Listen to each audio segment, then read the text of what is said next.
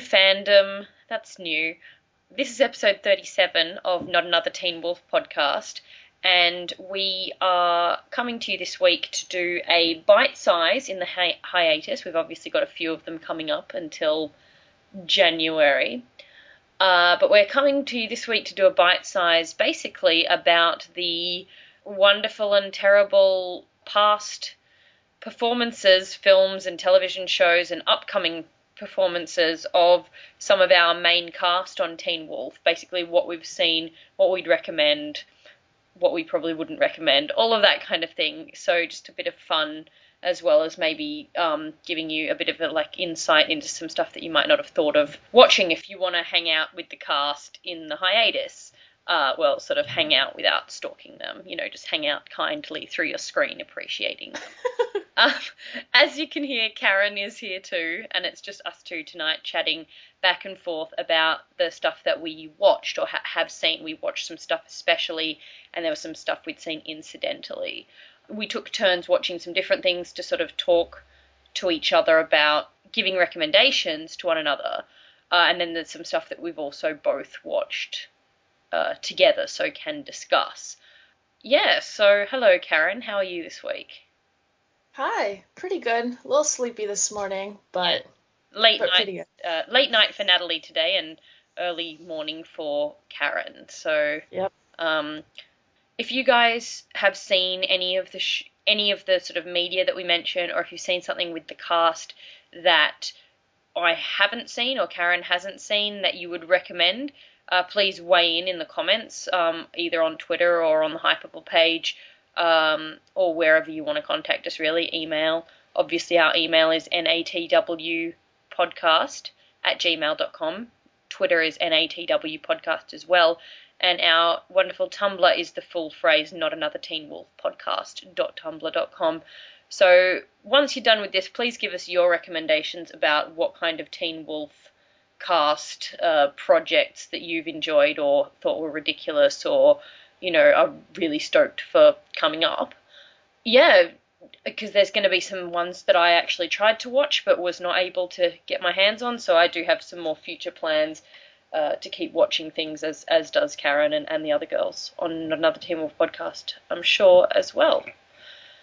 So to start off with, Karen watched two of Dylan's movies, High Road and The Internship, which I have not seen. I've seen the first time, but I was not able to access High Road. We don't have Netflix in Australia. I think you have to have like a thing that makes your like IP address illegal or something and the internship I isn't out on DVD, I don't think yet, and I only found like a weird camera version that didn't work. So basically, I couldn't get access to those two movies. So um, maybe we'll start off with her sort of telling me about what she thought of those and whether they were any good.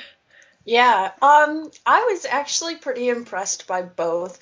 High Road is a very small indie film, and it's basically what it sounds like. It's about this guy who gets high all the time. One of his drug deals goes bad, and uh, he has to go on the road, and he sort of picks up this kid named Jimmy, played by Dylan O'Brien, along the way. And it's sort of like a road trip movie. And I usually don't like comedies, not the biggest fan. I'd rather watch action movies where things explode and there's car chases and stuff. But I, by the end of the movie, it kind of gave you the warm, fuzzy feeling. And I was like, oh, well, you know, that's not really that bad. And um, as far as like Dylan's role in the movie, it was it felt a lot like Stiles. I don't know if it was because this is really sort of like the first thing that I've seen him in other than Teen Wolf, like the first major thing. This was the first one that I watched. And so I don't know if I still had like Stiles in my head too much or what, but I basically I said on Twitter like who he plays in the movie is basically what Stiles would have been like if he didn't have like a super awesome dad like Papa Stilinski. Mm-hmm. I saw a lot of the same sort of qualities and circumstances as uh, Stiles from Teen Wolf, but overall it was a pretty good movie. I'd recommend it. Cool. I am gonna try and get a hold of that. So that was like his first major picture besides Teen Wolf, like filmed at the same time as I think around the same time he got Teen Wolf. Whereas the internship was one of the ones he got like kind of a big budget comedy when he was starting to sort of make a name as a very promising young actor. Obviously, it's like the Vince Vaughn, Owen Wilson uh, movie. How much of a role did he have in that? It wasn't huge but he was one of the like they they form a team in the movie. Um, basically if you guys don't know the internship is about owen wilson and vince vaughn's characters who get laid off as salesmen and they decide to go for an interview for an internship at google.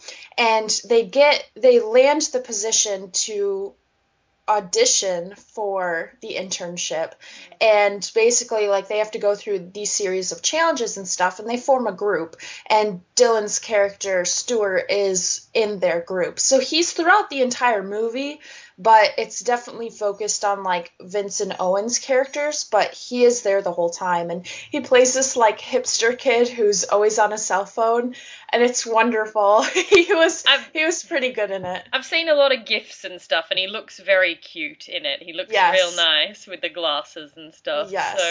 So um yeah, like is is it worth watching? Is it stupid comedy? Is it clever? Like is it you know You know what? I I don't know if I would say like it's clever or anything, but like I said, I don't usually like comedies. I really enjoyed this movie. I like Vince Vaughn and Owen Wilson, you know, I could give or take watching movies mm. with them in it. I don't really care either way, but I really liked their characters in this and by the end of the movie, like it was it was really fulfilling and I liked the story and it wasn't ridiculous. You know how like a lot of their movies or a lot of the comedies yeah, are like yeah, yeah. over the top. This wasn't. This was actually really heartfelt and I liked it a lot. Yeah, no, that's really good because I was going to say I've seen Vince Vaughn pull off some pretty good stuff in movies where it's just been him by himself.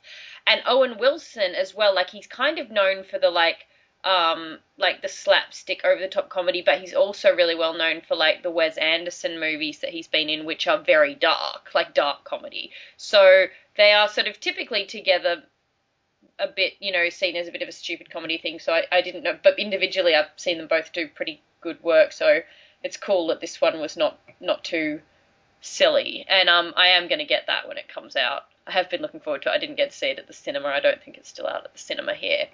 I mean, sticking to Dylan, did you see? You haven't seen the first time yet, is that right? No, I have. I oh, watched oh, it have? last night. Oh, okay. That may be why I'm really tired this morning. Oh, right. I up to like 1.30 watching okay, it. yeah, I see. Yeah, um, it's I saw that a couple of weeks ago, and I I liked it. There were bits of it that were a little bit like a little bit heavy-handed. Like there are, I come across like films and and books sometimes that you can just t- sort of tell that the people that have written it are kind of like they're trying too hard to make it like their idea of like what a certain genre is meant to be, if you know what I mean. They're, the tropes and mm-hmm. stuff don't feel 100% natural, and and this had that a tiny bit, but it also like completely overpowered, like overpowered um, that aspect was actually to me how natural it felt the two leads. Like the first time um, is obviously like a high school like coming of age movie about like these two teenagers who lose their virginity together over a weekend. But I was really shocked with that movie by and this is obviously something that not everyone has experienced, but you sort of sometimes read books or like see movies where characters like fall in love super fast and you're like that doesn't happen in real life. And this they didn't like fall in love in this movie. They got together in this movie. But like from experience, like from in, in high school and something that I did see happen and have happened very much is like sometimes like in like a weekend or a very short period of like a couple of days, sometimes you do meet someone and it's like you literally spend like a few days in a row with them and it forms this really intense relationship straight away. Like that's happened to me on multiple occasions. And it's, and it's not like a movie moment rom com like falling in love at first sight. It's just like a, a it felt to me like a very realistic teenage experience. Like when you're just sort of into someone and you just um you know maybe you meet them and then you you know you all have a, like a sleepover at a party and then you're sort of still hanging out the next day and like just like big long like three day hangouts. That was like such a thing in my life and, and i've never really seen it done as well as i saw it done in this movie. And some of the dialogue Yeah. some of the dialogue i really liked. All of dylan's stuff was very good. Um, i really loved the stuff with the little sister and um, her, some of her stuff like uh, the britt robinson's characters kind of quirkiness. That was the only bit of it that felt kind of kind of tropey and forced, but I did like her and, and they were very, very cool together. So did you enjoy it? Yeah, I really liked it. I didn't think I would, um, just because like the sole focus of the movie seemed to be on like the romance and them getting together and stuff like that. But I was really impressed. It was, I agree. There were a couple of moments that were like, you know, you're going maybe a little too far with this, or some of it seemed like a little bit cheesy. But those spots were really, really minor, and I think the way that they handled it was really good for the rest of the movie. And I had never heard of or seen Britt Robinson in anything before. Robertson, Mm. and I I really liked her character, and I thought her acting was fantastic. So I was I was pretty impressed.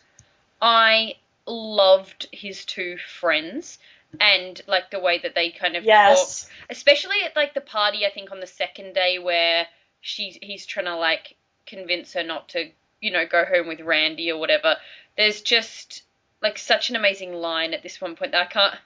I genuinely can't remember it, but I, I paused and I was like laughing for about a good few minutes. Also, like his his kind of friendship with um Victoria Justice's character as well, Dylan's, and how it kind of got like weirdly intense and then faded out as well. Again, that kind of thing is often done in movies, like, and it makes you feel like rushed and like, oh, people change emotions so fast. How is that possible? But this is the first teen movie I've seen in a really, really, really long time that actually seemed natural in the way that, as I said, in my experience, like getting into someone really quickly happens. Like often movies make it too magical and romantic as opposed to just kind of, oh, this is happening. And this is just so naturally done that I was really quite surprised. And it was a cool, like, it was a cool movie. It was like, it was a little bit heavy handed, like the bit, like, there's a bit where they kind of evaluate their lives because, like, they see, like, some guys one night driving around in a van, and then the next night they realize that those people like crashed their van and are probably all dead or in hospital. And it's it's very like that's kind of very heavy-handedly done. Of like, oh, we've got to live life. But aside from that, it was kind of one of the genuinely most natural uh, teen movies I've ever seen. Like the often I've I've said this about shows before, is that sometimes you can't really show people acting the way that they do naturally on television because it's just not it either hits too close to home or it's just not like dramatic enough for storytelling like you know purposes and that you very very very rarely act see people acting on TV in a way that is a genuine representation of people's choices and the kind of way that they'd respond to things. Like it's it's a perfect, you know, it's a perfected version. It's a version where they get to, you know, make up time to think of what they're going to say and make up like these perfect moments. And this was like very imperfect in in that way. Like it was very things went well, things went badly. And it was just yeah, it was just so real and I really liked it. And I liked the ending and Dylan was yeah, very very attractive in it once again. Um all, all both both that and I'm assuming the internship. I think he's playing a character that's you know obviously older than Stiles, and uh, in their first time, one thing I really noticed was he's really confident, like in his body. Like he's he's someone that's like, and uh, he has this on Teen Wolf as well. But on Teen Wolf, he's so anxious all the time. But he's just so comfortable, like in his body and the way that he sort of uses his hands and like he fit sounds stupid, but he fits in his own skin so well. And I think the first time showed this the the best out of anything I've seen him do. But he just he's just so cool. Like he's just so comfortable in his own body. And I don't know if he's like that in person or if it was like a part of the character. But I've very really rarely seen someone kind of so. I kind of I don't even have words for it. I was sort of tweeting about it at the time, but I just yeah, there's just something incredibly settled about him and his sort of place in in the world. And I I'm sort of sound like a weird philosopher or something, but it's it, it just really struck me in a way that people people just usually sort of exist. They just sort of are, and they're not like they're not like particularly comfortable or uncomfortable. They just are. But there's something about him that I was just like, you're really unusual for, especially for someone your age and stuff. But anyway, yeah, I, I would recommend. What one did you like the best out of all three? Oh, that's tough. I think in terms of like just a movie, I would say the internship. But in terms of Dylan's performance, I would say the first time. Yeah. Yeah, I have not seen the other ones to compare, but I shall uh I shall get back to that. You get back to you at that time. uh, get, get back to to y'all about about which I liked. But yeah, I genuinely loved the first time, and I'd heard mixed reviews. I'd heard like that it was like not mm-hmm. that great and blah blah. But I, I really liked it. I guess maybe we can look at Posey's now. I watched White Frog, which is a again a recent um, movie. Uh, it was made like last year, and it's I've I'd actually been uh, keeping an eye on this movie for a while because uh, Harry Shum Jr., who played Mike Chang in Glee, was sort of one of the one of the leads in this movie, and he he was sort of advertising it a bit like in his Twitter, and we put a couple of articles about like the release of it on Hypable. It was a movie that didn't really have a very wide release. It had like film festival releases, and then I think it went to like DVD, or you could like watch it on their website. It's not a very widely spread film, but I really really liked it. It's sort of a it's a teen it's a movie about teenagers, but it is much more of a serious topic than um, Dylan's movies so far, at least. Uh, I think it's basically about this family um, that have two sons. One who's kind of a he's like a senior, he's like 18, and then the younger brother who's 15, who has like pretty severe Asperger's syndrome. And the, the older brother is like the only person who's really close to the younger brother, and the family are not unaccepting of him, but they like kind of try and normalize him as much as possible. And, and the older brother sort of mediated a lot of stuff.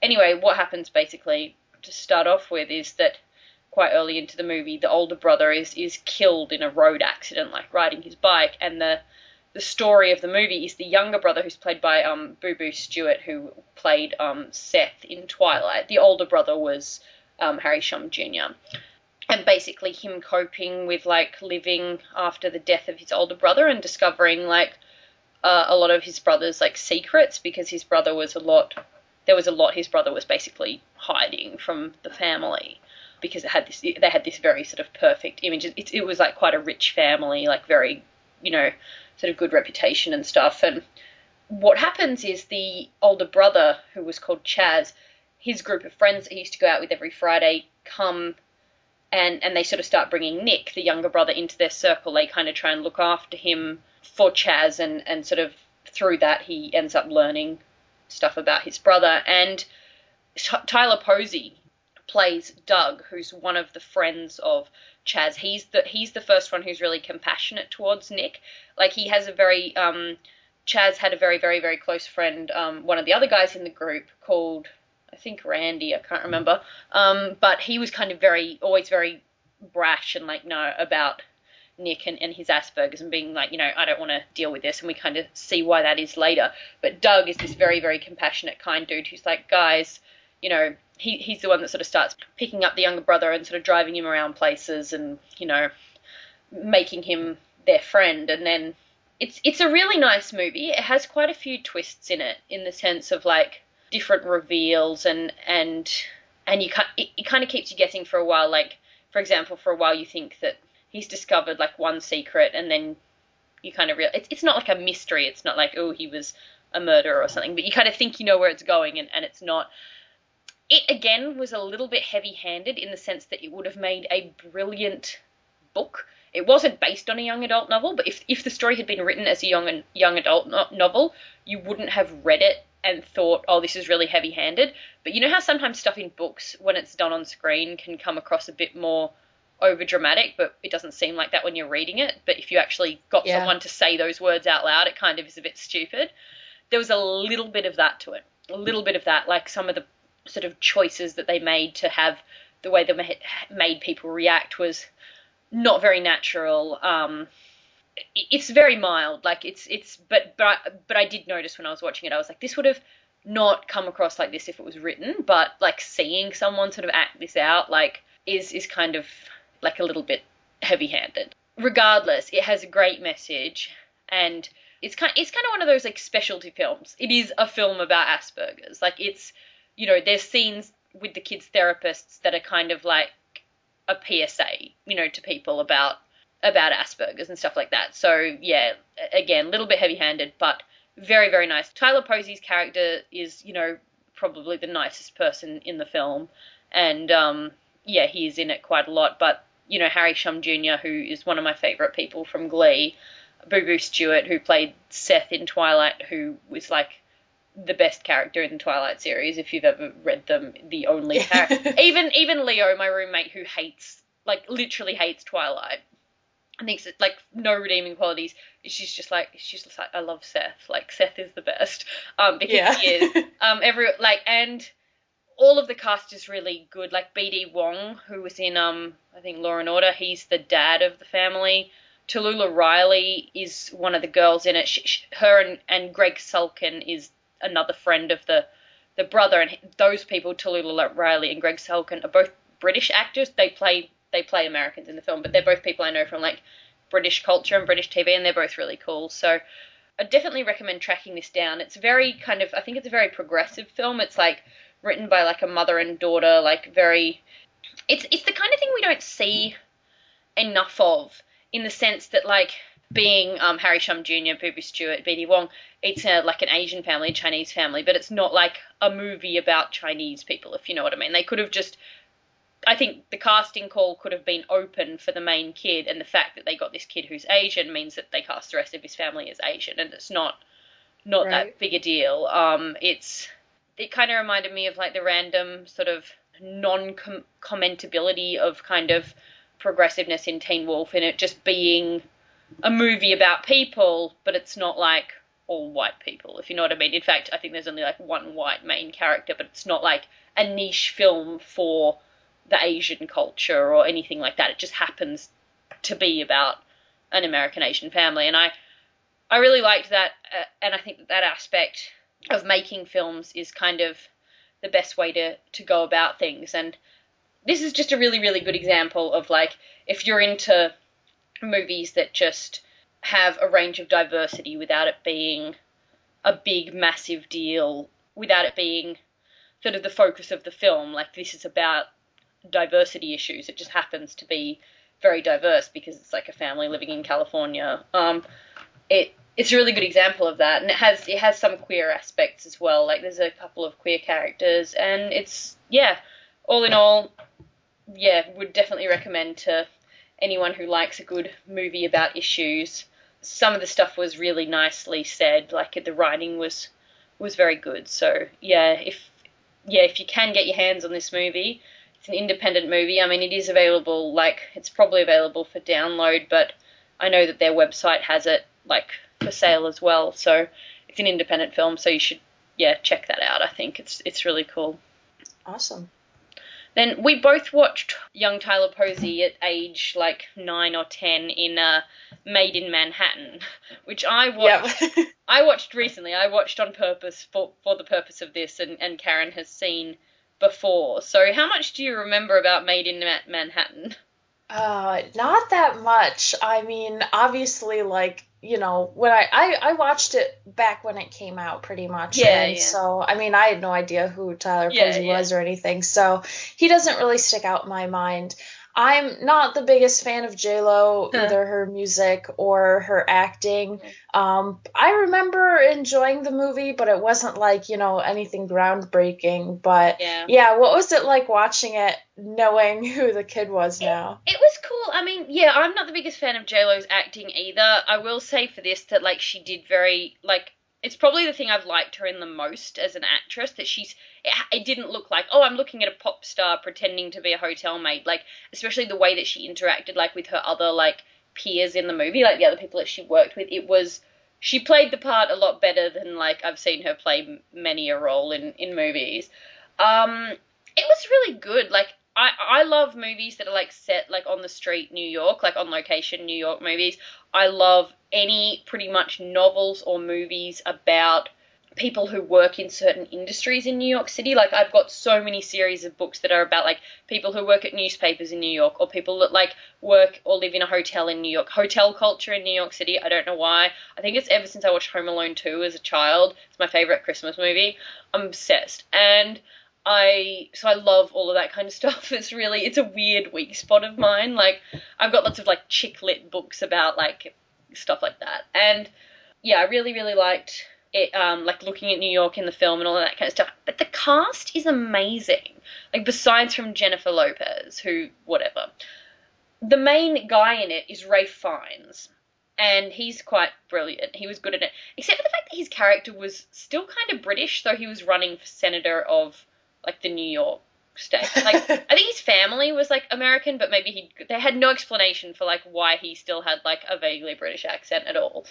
Um, and then two of the other kind of side characters, both of whom um, Tyler got to act with, he obviously got to act with Ralph Fiennes a lot, uh, were Stanley Tucci and Bob Hoskins, who are both really like renowned. Like Bob Hoskins was like the butler of the hotel, and Stanley Tucci was like the aide of the politician, and Ralph Fiennes was the politician. And I was like, these are really good actors. This is really clever. The writing was better than I remembered, and I looked it up on Wikipedia. Apparently, it's a concept like the story concept was actually done by John Hughes, but it wasn't credited as John Hughes. It was credited as a pseudonym, and it only came out later that it was like one of his movies, like one of his stories. So it's better than expected. But John Hughes is sort of the master of, um, you know, 80s, 90s romantic comedies. So that was that was cool. Tyler was cute in it. He was very. It was not as forced as some children's, you know, acting has been. He was he was very he was young, like he was only nine or ten. It was not as I, I watched um another movie uh, later, which we'll talk about, with which had T- Tyler Hoechlin as a young kid, and he was phenomenal.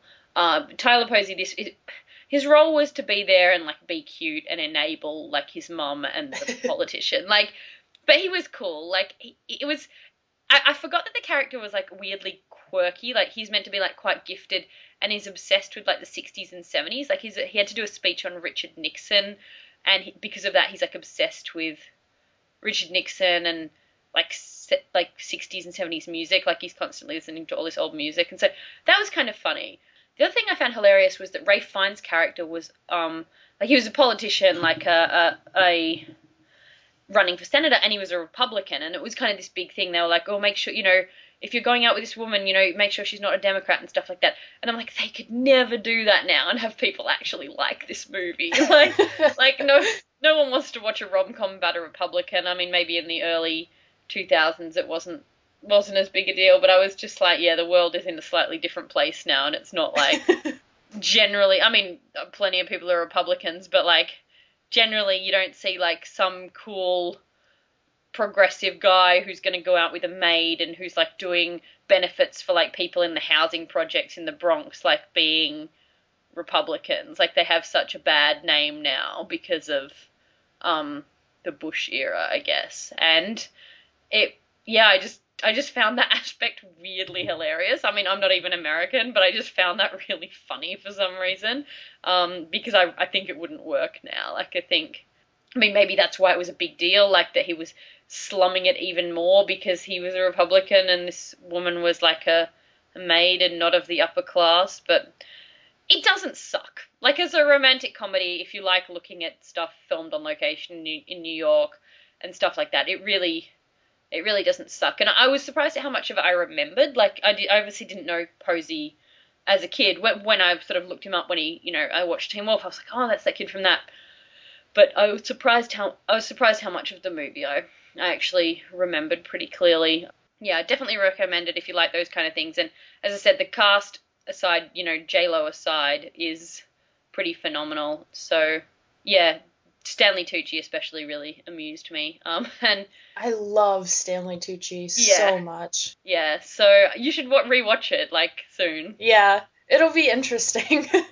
okay, tell me about one of the others that you watched. I can't believe you watched Mortal Kombat. Oh my, are you serious? Well, I don't know. I, I don't I don't know. I don't know video game things. Like I know that like some Oh. of them have really intense characters. Like I, I know that I remember my brother used to play Tekken a lot, and the and all of the Tekken characters have like backstories and stuff. So, I don't know about Mortal Kombat. So Oh, okay. I grew up on Mortal Kombat, the video game. My cousin used to play video games all the time, and he was way into Mortal Kombat. And he was, being the generous cousin that he was, let me sit there and watch him fight people. yeah. And so I just, I've always loved Mortal Kombat. I, I love the movies. They're absolutely ridiculous. They're, I mean, the effects are really bad. They're like something out of like Power Rangers with the bad guys oh sometimes. Oh my god. It's yeah, it, it's it's 1995. Just imagine 1995 effects. Mhm. But the characters are interesting. the The story isn't that bad. The dialogue isn't that bad. But I mean, nobody watches these kind of movies for the dialogue. They watch it for the fights, and the fights were really good. But Linden Ashby, who plays Papa Stilinski, he played Johnny Cage, who is a major character in the Mortal Kombat world Mm. and he's just this American sort of superstar actor who actually like does know how to fight. And Mortal Kombat is basically about this tournament that happens every generation and it's all these mortals come together to fight and if this one guy like if his main fighter wins 10 times in a row they get to take over earth and like it'll they'll like own it or something. It's it's kind of ridiculous. Yeah. Um but basically this is the 10th fight and they have to fight to win to be able to save their planet.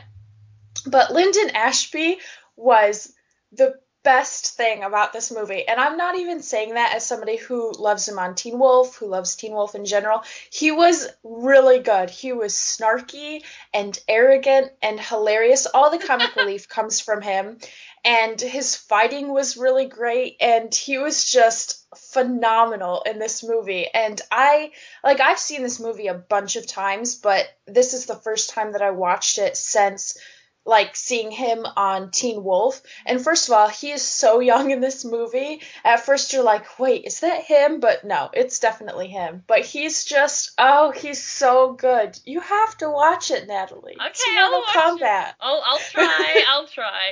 Um, I did see like yeah because I looked up everyone's sort of like Wikipedia and IMDb to see like what what um what different things they'd been in and stuff like that and like yeah he I did see like a screenshot of it and it looked hilariously low budget and tacky. So, Yeah. yeah. I think though, like, I mean, movie aside, at least watch it for Linden's part because he's genuinely very, very good in this movie. Okay, I'll try. Also, because you watch everything and imbibe everything you can to do with gods ever, I presume that you watched the Immortals, like Daniel Sharman uh, thing. I know he's not a lead, but the movie Immortals. Yeah, um, I do. I try to watch everything about Greek mythology, read everything that I can because I love it. Look, Immortals is a terrible movie. It is so, so bad. All the gods are dressed up in this, like, outrageous golden armor. Like, Daniel's character, I forget who he plays. Like, Apollo. Ares, I think. Ares, Yeah. he does?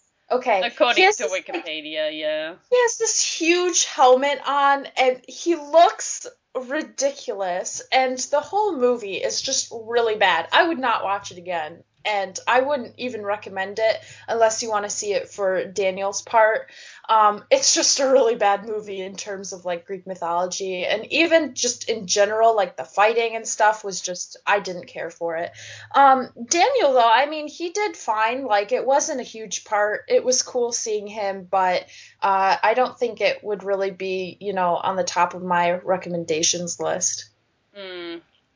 Well, yeah, I um I am not not so sold on that. I've got to say, yeah.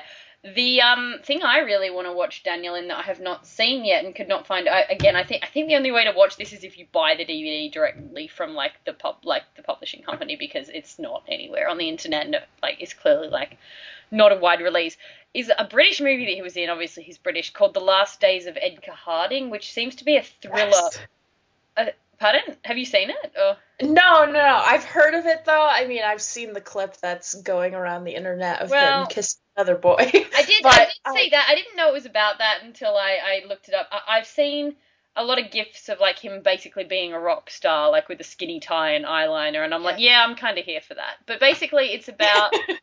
It's a thriller movie about the like murder of a record producer, like a big name record producer. Presumably, these people are on his label, and maybe he's the killer. Maybe Daniel's the killer. We don't know. Um, I I genuinely don't know.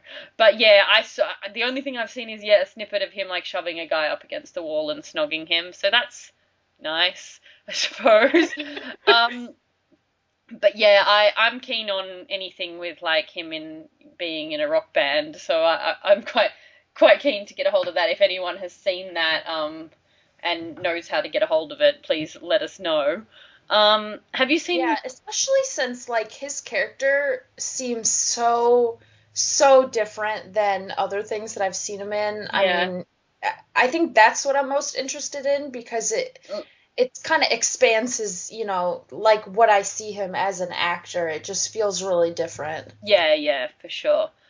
Um, what was the thing that you saw? Other thing that you saw Tyler Posey in that you mentioned here, the Giving Tree. That's a Funny or Die short. Oh, okay. I have not seen that one.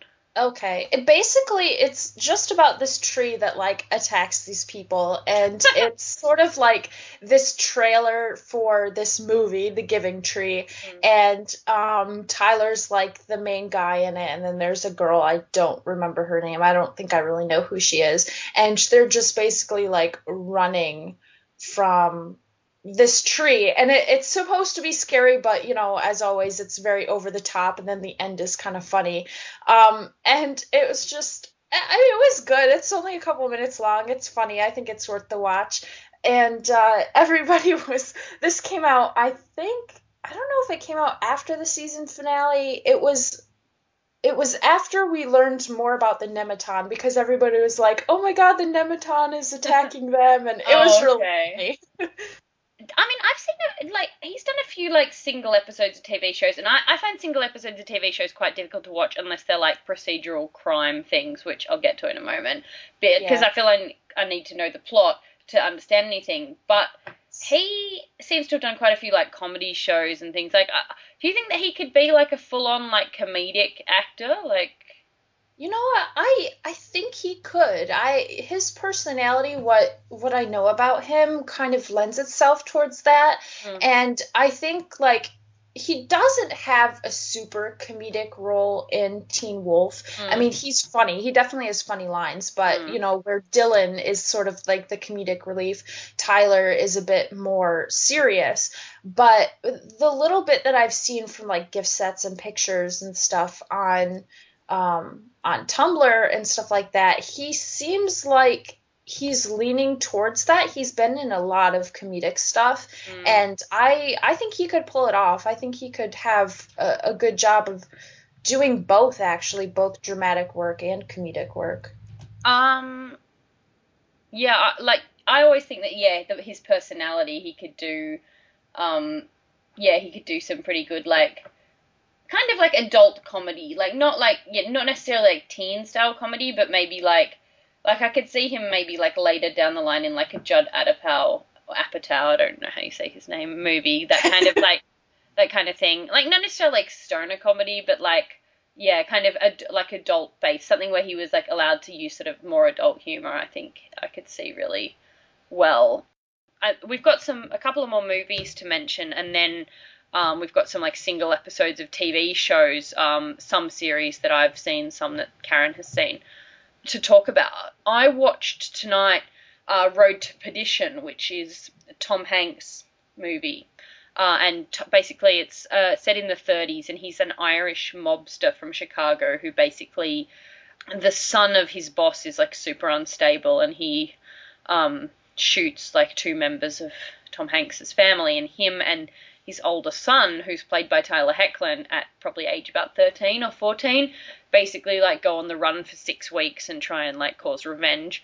And I was expecting like I- I've sort of seen clips of this before. It was a very famous movie, like at the time, and Tyler Hoechlin apparently beat out about two thousand or three thousand other like young unknown kids for this role. Um, and he was really good. Like in this, it was like it really surprised me. I mean, the opening shot was him like standing with his legs apart, like soulfully staring out to sea. and Leo, who was watching me, goes, she's like, Derek, it's Derek, he's standing with his legs apart. Uh, but no, it was it was really really cool. Like Tyler Hoechlin, look, bless the man.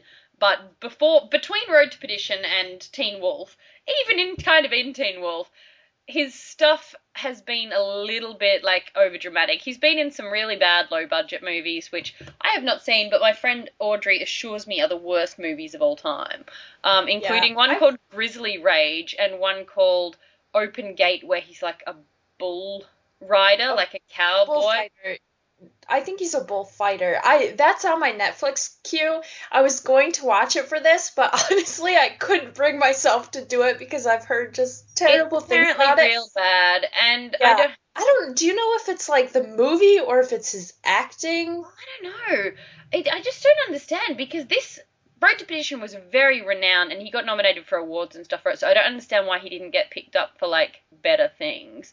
um, I I just don't. But yeah, I know the Open Gate is about like yeah he's in like a bull riding ring and, and then it ends up being like about drug smuggling and then he gets a broken arm. That's that's what I got about that movie. Um, I've, I've seen gifs. Um, but yeah, Road to Perdition is so it's set in the 30s, so it's like a period, like a costume drama. Um, and basically, it's him and Tom Hanks driving around, like kind of uh, father and son who don't really know each other that well, because like fathers in the 1930s, especially like fathers who are in the mob when their children don't know they're in the mob, probably like weren't that close.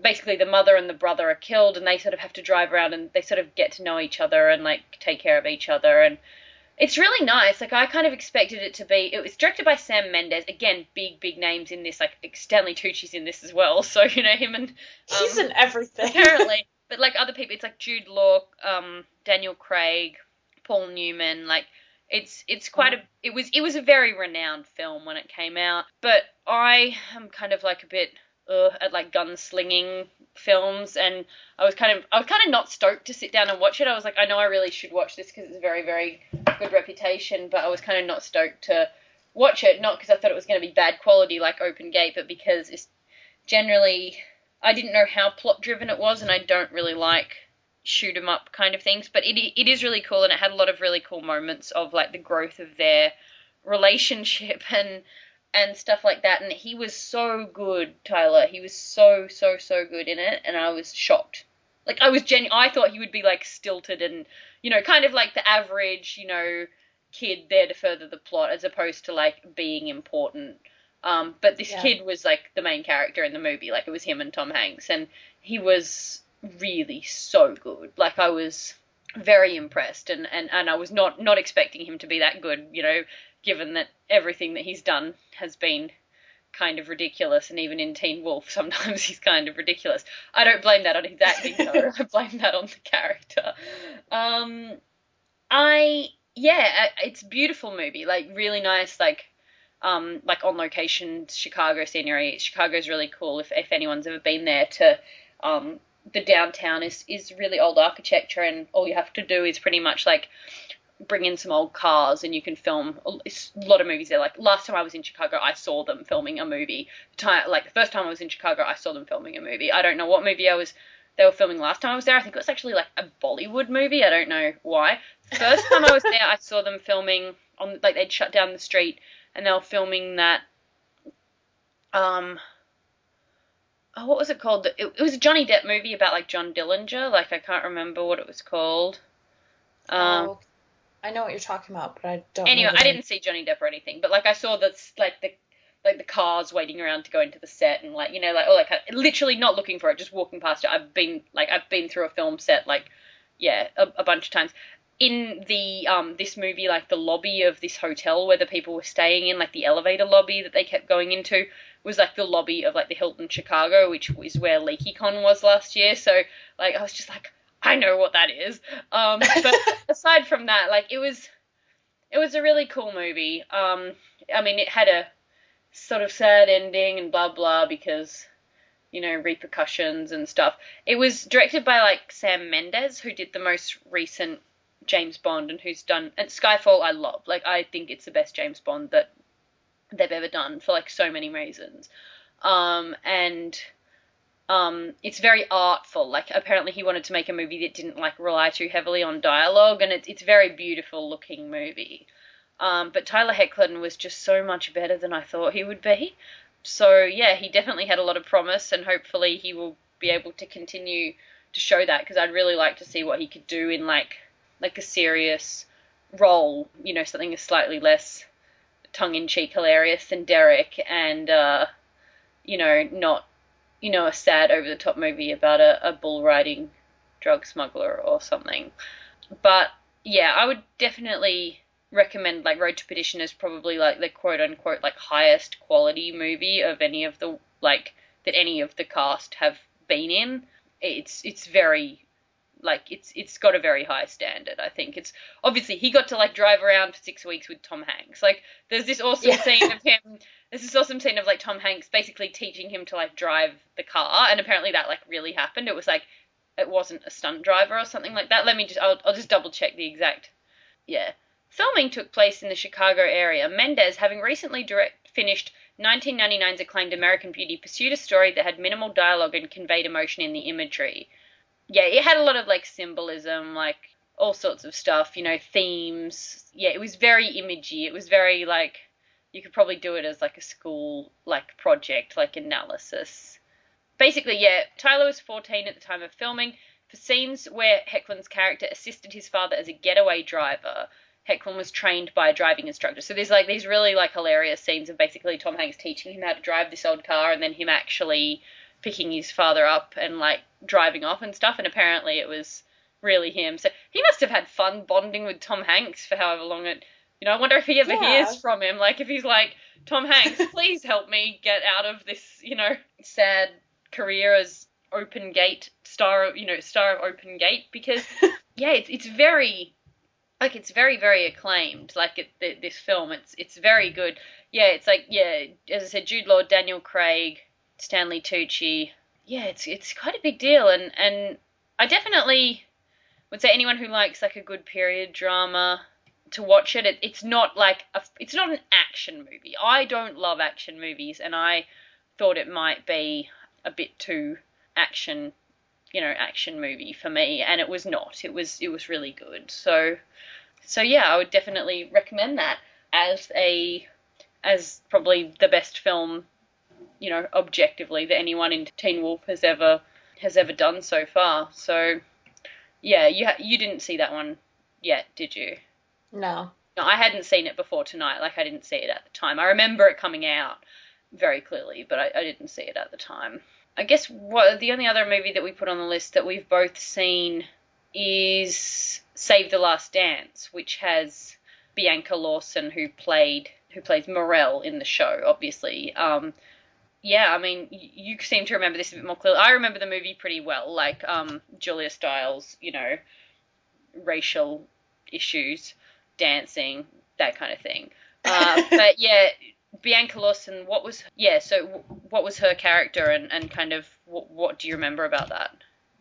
I love this movie. This is one of my favorite movies. I love movies about dance, and I love Julia Stiles. Uh, so this is one that I've watched several times.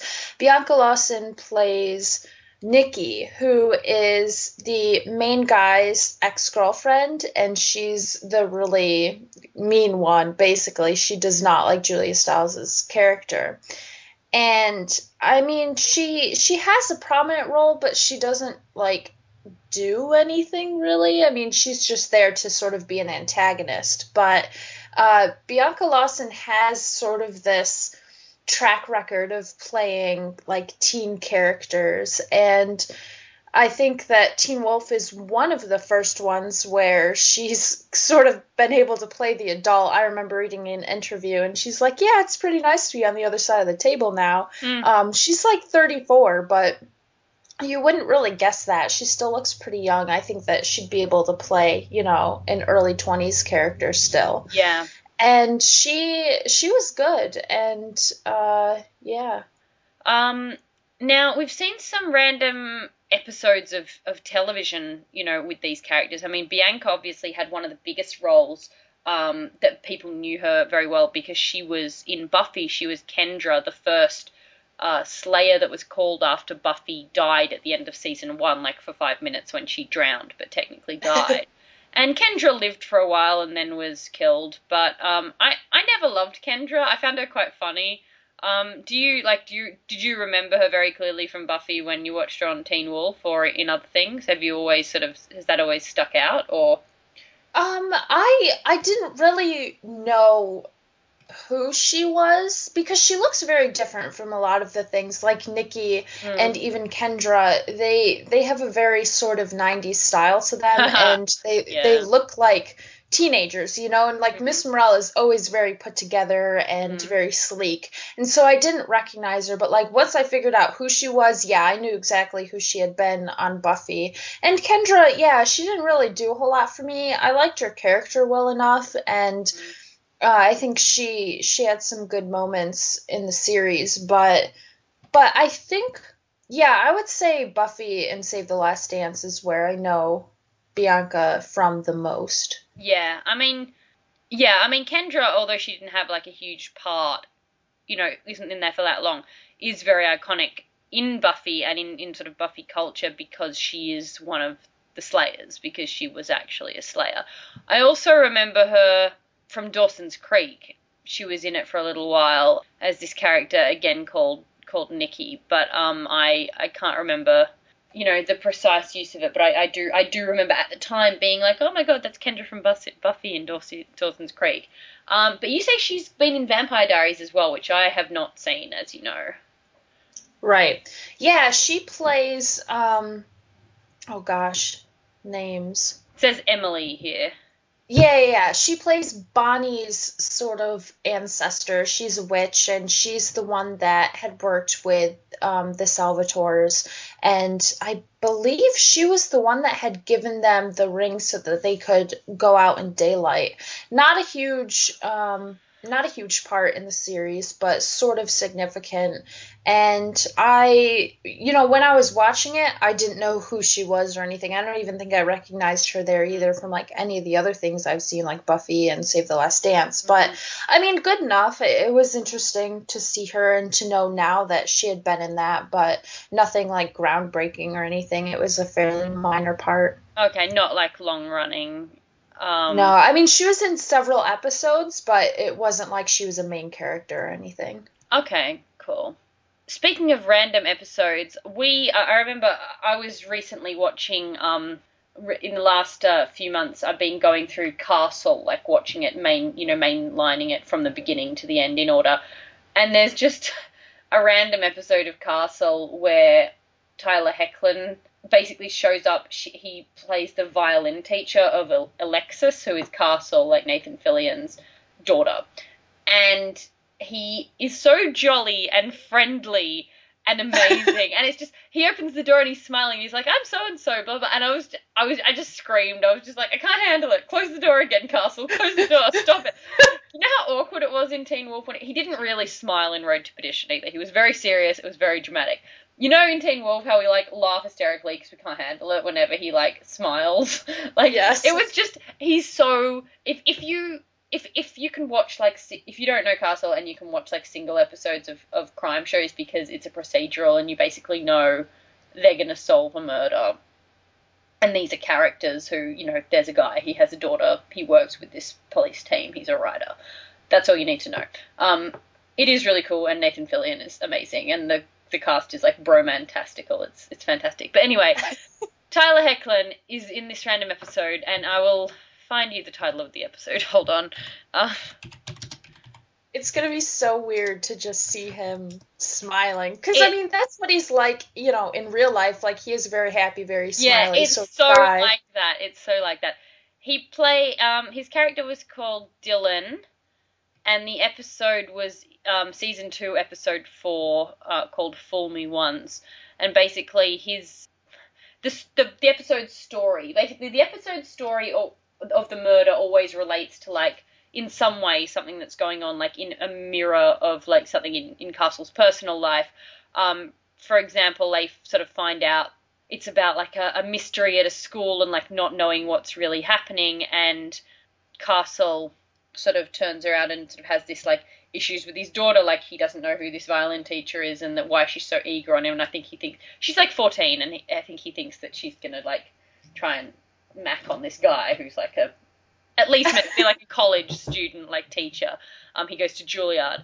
And um, he's like too good looking, you know. You need an old lady teacher or something like that. But he's just—he's not in very many scenes. He's only in like two scenes, but he's just so jolly and friendly and like plays the violin. I don't think he really plays it, but it's like it's super amusing. You have to see it. It's amazing. Um, I've been meaning to watch Castle for a while just because I love yeah, Nathan Fillion. Watch it from the beginning because it's amazing. But yeah, you will like it. Um, now what else as far as episodes go? Um, you've seen, um, as we talked about Bianca Lawson in Buffy. Um, how about Once Upon a Time? Yeah, uh, Sinqua was in that. He played Boyd, obviously, and in Once Upon a Time, he played Lancelot.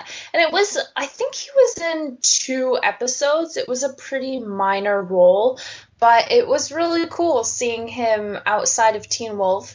And it was not a huge difference from Boyd because Lancelot was very sort of stony and and big and burly. but it was just cool seeing him all decked out in armor and I think he did smile a lot more. And he was sort of friends with Snow White, like they had a, a past. And uh, there might be a chance that he could be on a bit more. I mean, in flashbacks at least. Did but he die in the show? Um Yes, kind of. Okay.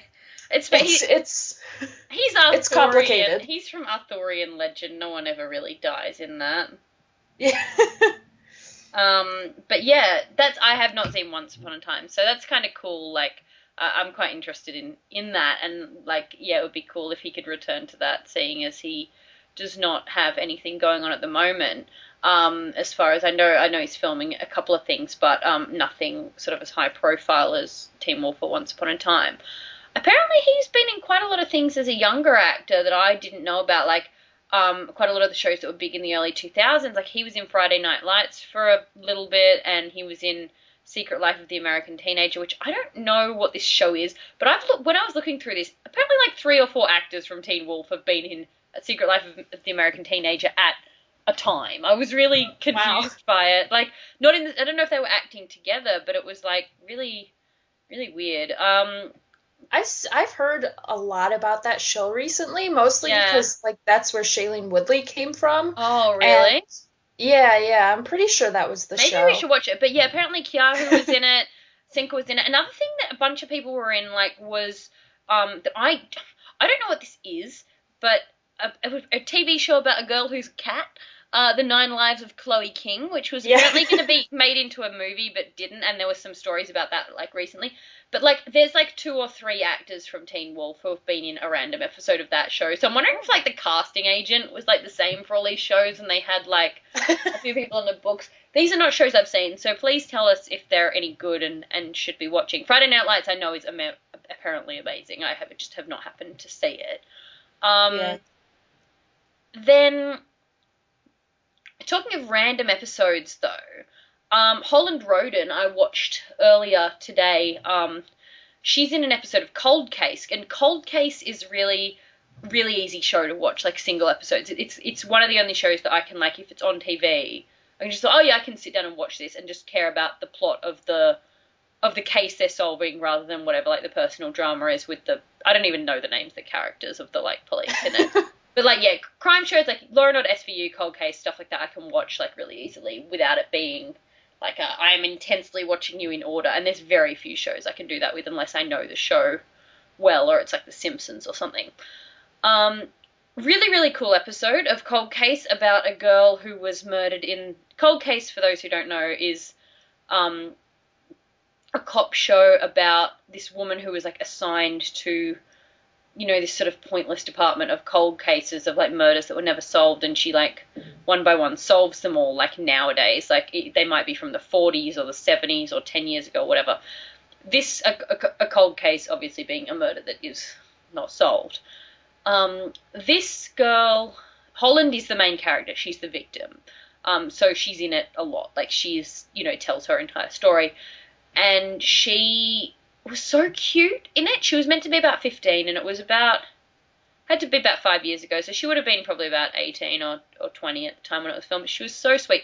She was kind of this tomboyish girl who was really into roller skating because in the 70s, roller skating was big. Like you go to the like roller rink and you can do like racing or you can do like club nights and all kind of stuff. And she sort of is really tomboyish and, and sweet. Like she looks so cute in this like long t-shirts and jeans and like just her hair. She looked really good for the 70s. Like she should be in like that kind of like 60s and 70s movies or something like that. And then um yeah, it was she was really sweet, like natural. It wasn't heavy-handed at all. It was like a really you know, cool episode. The, but the interesting thing I found about it as the credits were coming up that I didn't know is that John Posey, Tyler Posey's dad, was in the same episode of Cold Case. It was really weird. Oh. Like he played. Um, obviously, we've seen him on Teen Wolf in the um, uh, mini series, the web series, playing the, the doctor that that knew about the werewolves, which I think that would be a great character to bring back. But Yes. um, he played the older version. Like basically, what happens in in in cold cases, most of the people have their version at the time that the murder happened, saying this was like 1978, and then the people today, so they need to cast like an older version of it. And he basically, John Posey played like today's version, like the old version of the DJ at the club who, uh, where Holland Roden's character was skating and who was kind of like macking on her and, and hitting on her and kind of eh, turned out to rape another girl, so that's yay, not good.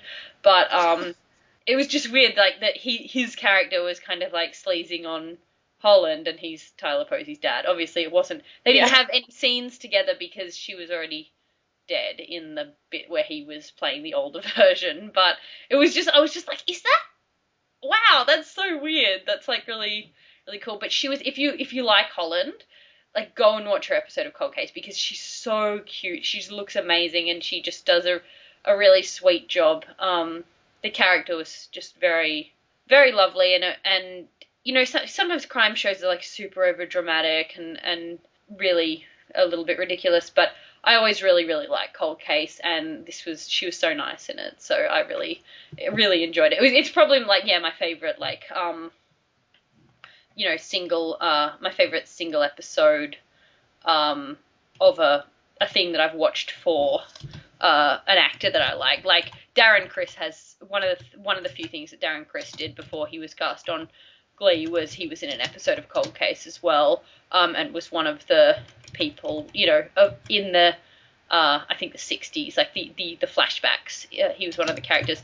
His was not very good. Not his fault, but it was just not very. It was not very good. It was. This is way better. This episode of Cold Case is way, way, way better than Darren Criss's episode of Cold Case. So, go and watch that if you love Holland because she looks so sweet and she plays such a cute character and you could make the sweetest gifts out of this episode. I swear to God. I really want to see more of the things that she's been in. Like I know she's been in Bring It On, Fight to the Finish, which Mhm. I mean, who's watched any Bring It On movie after the first one? but actually. I, I think I have now that I say that. But anyway, uh, yeah, I just I mean I've seen like gift sets of her like dancing and stuff, and it just looks really cute and funny, and she looks so much younger, and I I really want to see her in it. she seems quite physically talented. Like I'm very curious as to whether um you know the ice skating scene in Teen Wolf, whether the Yeah. she, if people know if that's really her or not because she was roller skating in this and it a lot of it like didn't seem like a stunt double. Like she seemed to have quite a lot of skills. It wasn't like, you know, hardcore stuff, but like doing some moves like, you know, down on her like one ankle and stuff like that. Like and I'm really curious as to how much of that was like doubles because she she was really good and and if she can roller skate and ice skate like these seem to sort of go hand in hand and I'm I'm quite curious about that. So yeah, it was it was good. It was it was a good episode. So yeah, I, I'd watch the Bring It On fight to the finish as well. I'd totally watch that. So I'm gonna try and try and find that because I looked that up on Wikipedia today as well. and I was like, oh, is her character like the mean girl who like doesn't like the main character? But no, her character is one of the like the allies of the of the main character. So I'm glad that she's not like the bitchy mean girl. She's like Yeah. a nice girl. So yeah, she, she's so sweet in the. I cannot get over how cute she is in the cold case episode though. She's just such a sweet girl. What else? What else do we have? Um, I think a lot of the other stuff is like the shorts Yeah, and Uh, web stuff. yeah. Okay, and then we'll get to the. I guess. Do you not watch New Girl? Did you not see Dylan's episode of New Girl? No, I didn't. I I mean, I love New Girl, but it's just one of those things that I sort of like Oh, gave up on accident. And I still want to watch it, and I I mean, obviously, I really want to see Dylan's episode, but I just haven't gotten there yet. Oh, it's so good, Karen. Like, not just his episode, I mean, in general, the episode. Dylan's episode of New Girl is like, I don't know, it's kind of weird. It was, but you sort of spend the whole episode thinking that, like, he's the person that lost, um, Jess lost her virginity to. It's basically, the episode is, is called Virgins, and it's about apparently people losing their virginity, and it's, it's really weird to see him acting alongside Zooey Deschanel like she's meant to be like 18 or 20, like in the flashbacks, but she plays herself, and she's like 30 now or whatever. Um, and then he plays himself, obviously, and so it's kind of weird to see them like acting as a as a couple. They sort of meet in like a hotel hallway, and he's like playing the guitar and being all like geeky cool, not in like an arrogant way, in kind of like a soulful way. It's it's his character is like really over overdone on purpose, and then watch the episode because it has a really funny ending. But you you may or may not have seen like screen caps or gifs of them like stuck in a like children's Yeah. playground. It's New Girl in general is such a good show. It's it's a lot of like 20 minute comedies are ones that I think people like randomly watch an episode of and kind of like, oh, I can like, you know, I could just turn this on or not. New Girl has such a good like slow build of all of the characters that it is definitely worth like watching in order, but his episode is very cute and very and very funny and ridiculous. And it, it seemed like he had a lot of fun. And again li- like Tyler Posey I think that Dylan would be really cool in like an adult based comedy like a, a an adult humor comedy rather than a teen comedy. Not that Teen Wolf is a teen comedy. I think that the material of Teen Wolf is really good for both of them. But like if you were going to take them out of Teen Wolf and put them in like a teen show like a I don't know, like a Nickelodeon comedy show, you know, about teens or like something sort of based at that demographic rather than something uh, where they're kind of playing adults like college or, or young adults where they are dealing with adult humor. I think that it would be a lot better um, for that. Yeah. I I'm really excited to see him in New Girl just because I know they do a lot of improv on the set Mhm. and I think that he is I mean he's done some improv lines and stuff, very minor stuff on Teen Wolf, but I think he's very suited to that sort of thing. So I I just think it would be cool to see him in more more stuff like that. Um, well, I think I read that High Road was nearly all improv. Okay, that that was something I didn't mention, um, but I meant to was that that movie, the acting in that movie was incredible. Maybe it was because it was all sort of like on the fly, Yeah. but it was it was so natural. All of the dialogue and stuff was just it felt so real.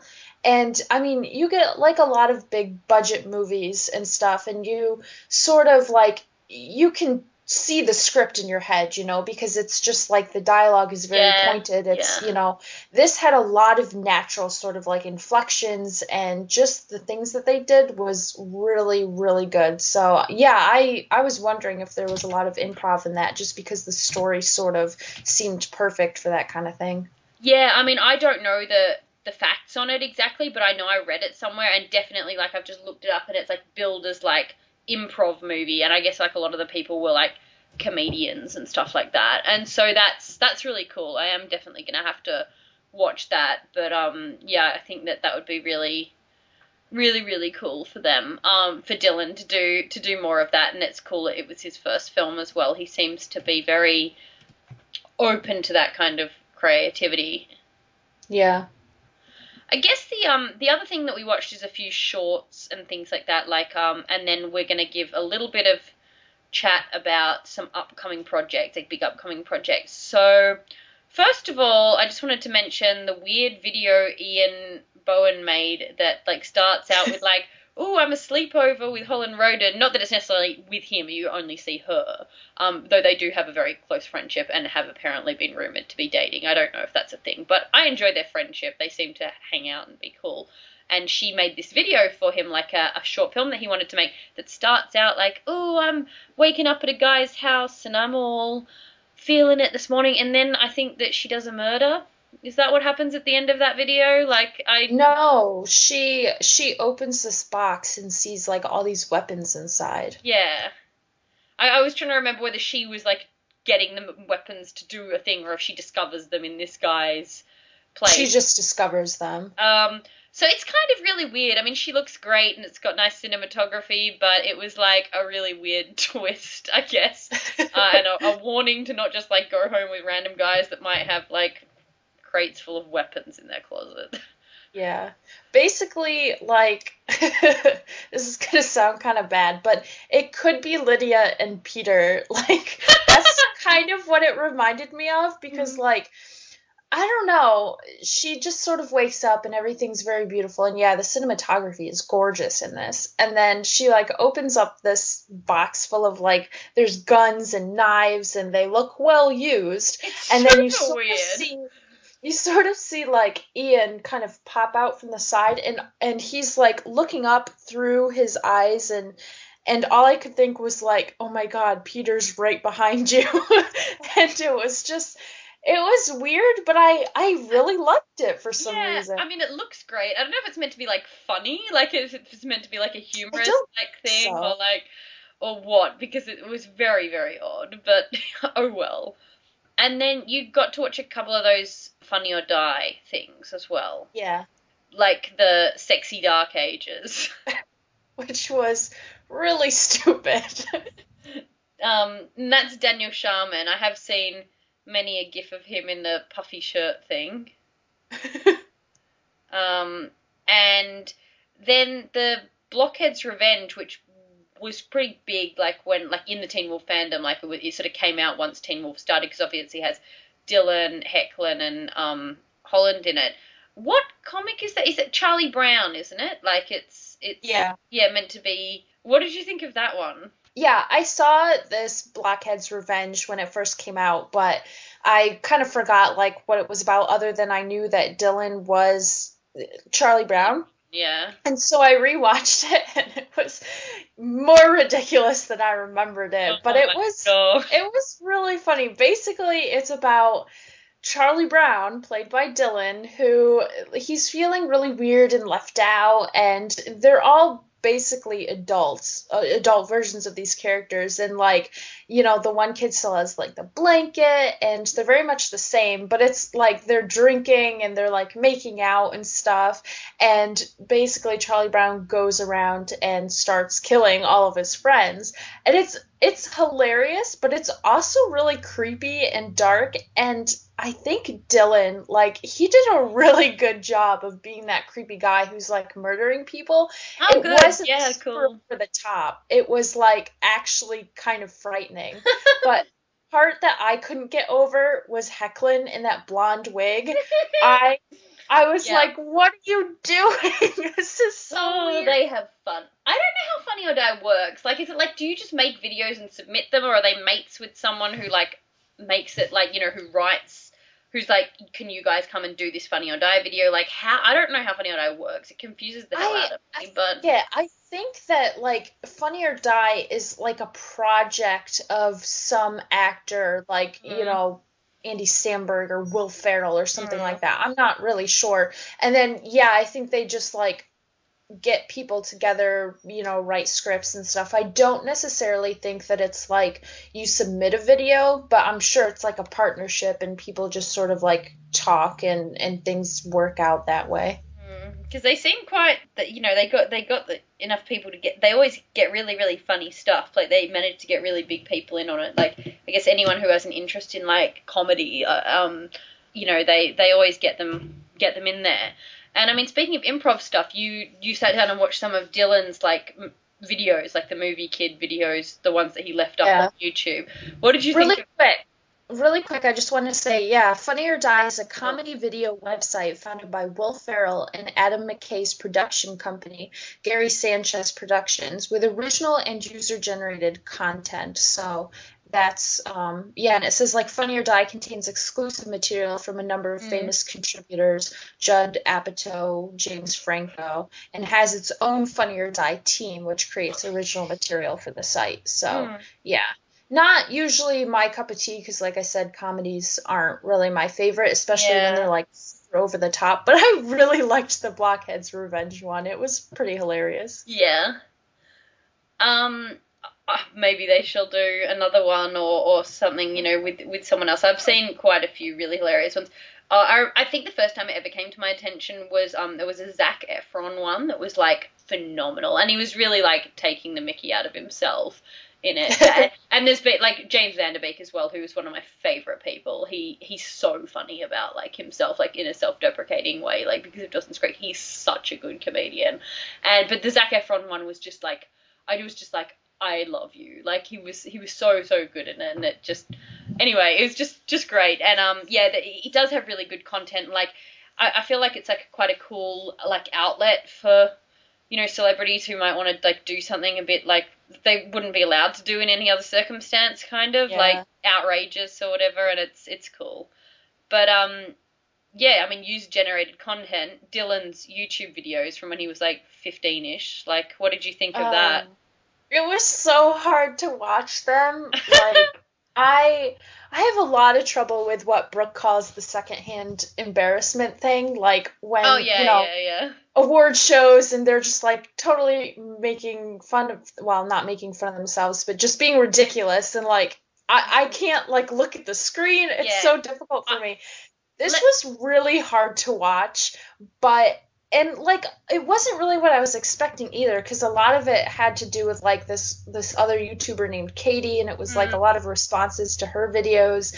But it was interesting seeing him so young and sort of seeing like his personality kind of coming about a bit more. And you could definitely like see a bit of Stiles in him which was really interesting. Some of the ones that I really liked are are the ones that were either really short, like when he's like riding on the Christmas tree and he's yeah. like, no, he was really sad about that. Or, you know, probably his most famous video was the Spice Girls one, which was totally ridiculous and really, really funny. Mm. And then I liked um, the last video he did, the one about how to make a YouTube video. I thought that was really creepy in some places, but really, really funny. Yeah, I thought he was like really natural, like in a really like he's very he's clearly very inherently like talented as a performer, like you know, kind of person. Because this would have this was kind of back in the day when like YouTube was like not that big a resource. It wasn't like every single yeah. person like had you know, it was a vlogger. Like the people who were vloggers when like he was known as a vlogger, not hugely, but there were definitely like people who in the you know at the time especially with that katie girl she was quite famous as a vlogger and the fact that he was interacting with her like was a thing. And um what you said about secondhand embarrassment i just want to put this out there because i'm actually curious like to poll this. Is there anyone at all listening to this show that calls that secondhand bar- embarrassment the mots as in you you are giving me the mots as in m-o-t-t-s because this is a word that my entire friendship group uses and i know where we got it from. It was from this guy in this band like posting a, a, blog about it. But i don't know if it was him and his friends that invented it or if it was like a thing that is a wider slang that he just happened to mention. But it basically we're like oh my god that's so motsy or oh my god it's really giving me the mots. And that's that secondhand embarrassment thing. And i need to know if anyone else uses this term. Just just so i'm just using my platform right now to ask about the mots but basically, let me read you a thing out of the vlog that it came that's from. Um, really weird because like that's like applesauce. I know, I know, and I don't know. I don't get it. Yeah, um, um, yeah. I just, I just literally googled it. yeah, it says. I realised that it's also very unnerving to watch people act on television. It gives you the mots. The best way to describe the mots is like this. Do you remember the first time you watched a bad daytime interview show like Springer or something?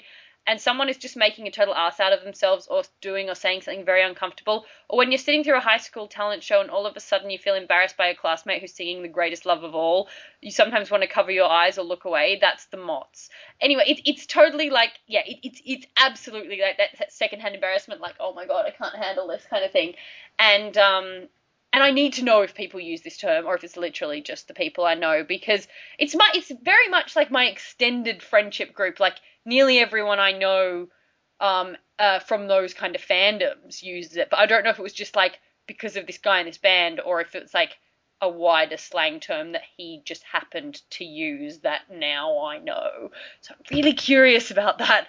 Um, but um, just makes me think of applesauce. Yeah, I don't know. I mean, I think it's to do with the applesauce in some way. I don't. Apparently, it was to do with like a, an old commercial of of the of the applesauce. But regardless, I'm sorry that Dylan's YouTube videos give you the mods. Um, it sounds like a disease, honestly. Well, like, oh, I just got the embarrassment mods. is secondhand embarrassment is a disease. Yeah. Um, but yeah, I think it was very clear. Like, and I love the stuff with his parents, like when he managed to make his parents like Yeah. do stuff, and he's just really, yeah, that kind of like performance element of it. Like it's, and he, he, he did it all himself. He's clearly very proactive about his kind of talent, and I really enjoy that. I think that it, it really shows that he is kind of made to do what he's doing, and I really enjoy that. Yeah, he seemed a lot more confident than I thought Mm. he would have been because I mean to kind of like it was sort of a joke and everything the whole thing with Katie but like even to to put that out there and to do those sort of things I think not everybody could Yeah. and so for him to have the confidence to do that was really surprising to me because I I never really pegged him as that kind of person yeah. I mean, obviously, I don't really know him, so you know, whatever. But I, I was, yeah, I was kind of impressed too, and I saw a lot of Stiles in there, which I really enjoyed. Yeah. I know there was a video later. Um, I think it was on that Katie Girl's channel, like, because she kept sort of vlogging. I think he had a lot more videos, and he took like a lot of them down, but like left up what he wanted Yeah. to. But I think I saw a video with her later on that was like them meeting after she moved to LA to do vlogging or whatever it is she does.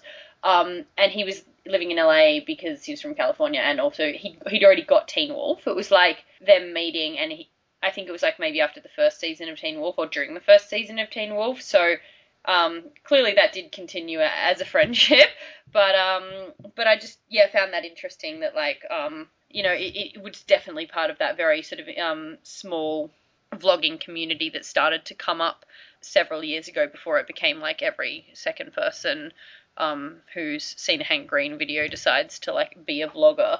Uh, and it's sort of well, it's it's not a bad thing. Like if people want to use that to like um, express themselves, but like it used to kind of be like there were people who were vloggers that you watch. It, it was kind of like small enough to keep up with, if you know what I mean. Like it was not.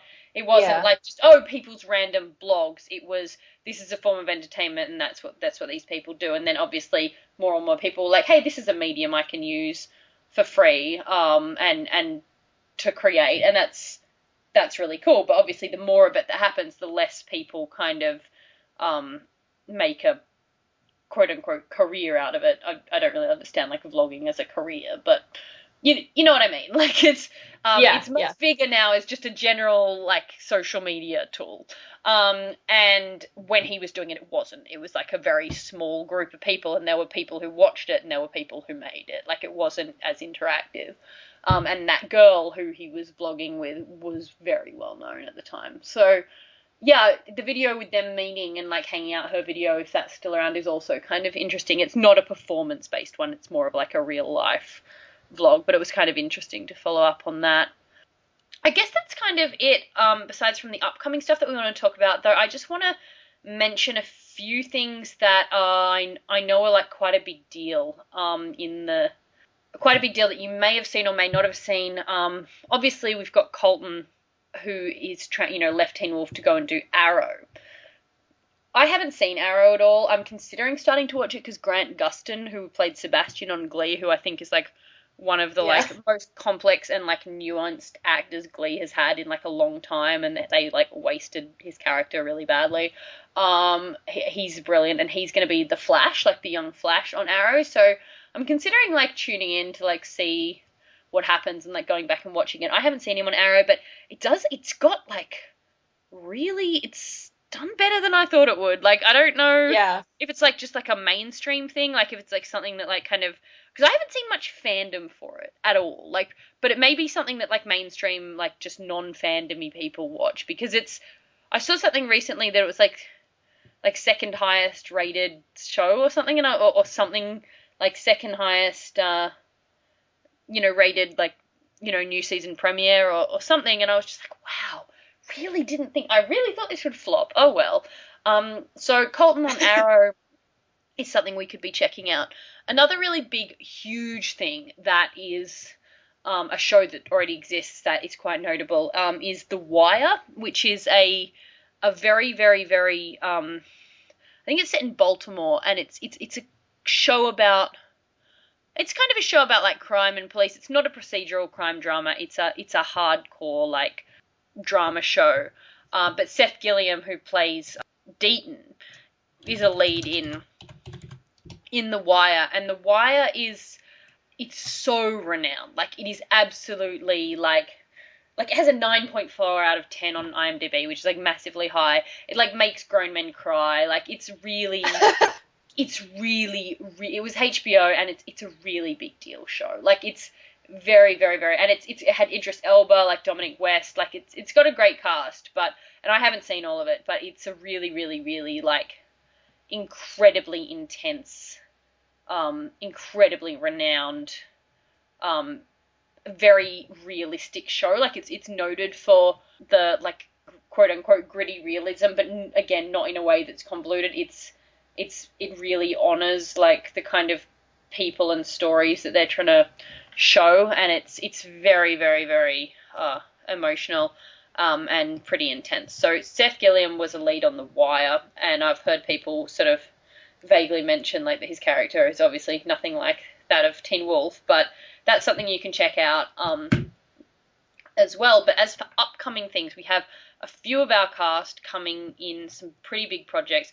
Um, obviously, the biggest is Dylan O'Brien getting the lead in what may or may not be the next big dystopian, uh, post-apocalyptic um, teen movie, which apparently is the new vampires. Post-apocalyptic stuff is the new vampires. Uh, but The Maze Runner, which I haven't read, but Karen has. So tell me about what's going to happen in The Maze Runner and like what his character is meant to be like. The Maze Runner is a pretty good book. It didn't blow me away or anything, but he the main character's name is Thomas and basically he shows up in this place doesn't know who he is or what's happened in his past, basically has no memories from before. And he shows up there and it's this community of teenagers. I think they're all around maybe 16, although they it kind of varies. Like there's some younger ones, some a little bit older.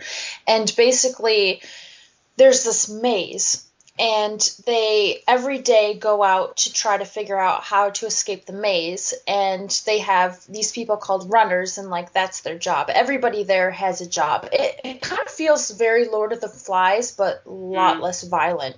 But the kids basically like run their little like town thing and everybody has a job and the runners are like the most important because they go out into the maze map it and try to figure out how to escape.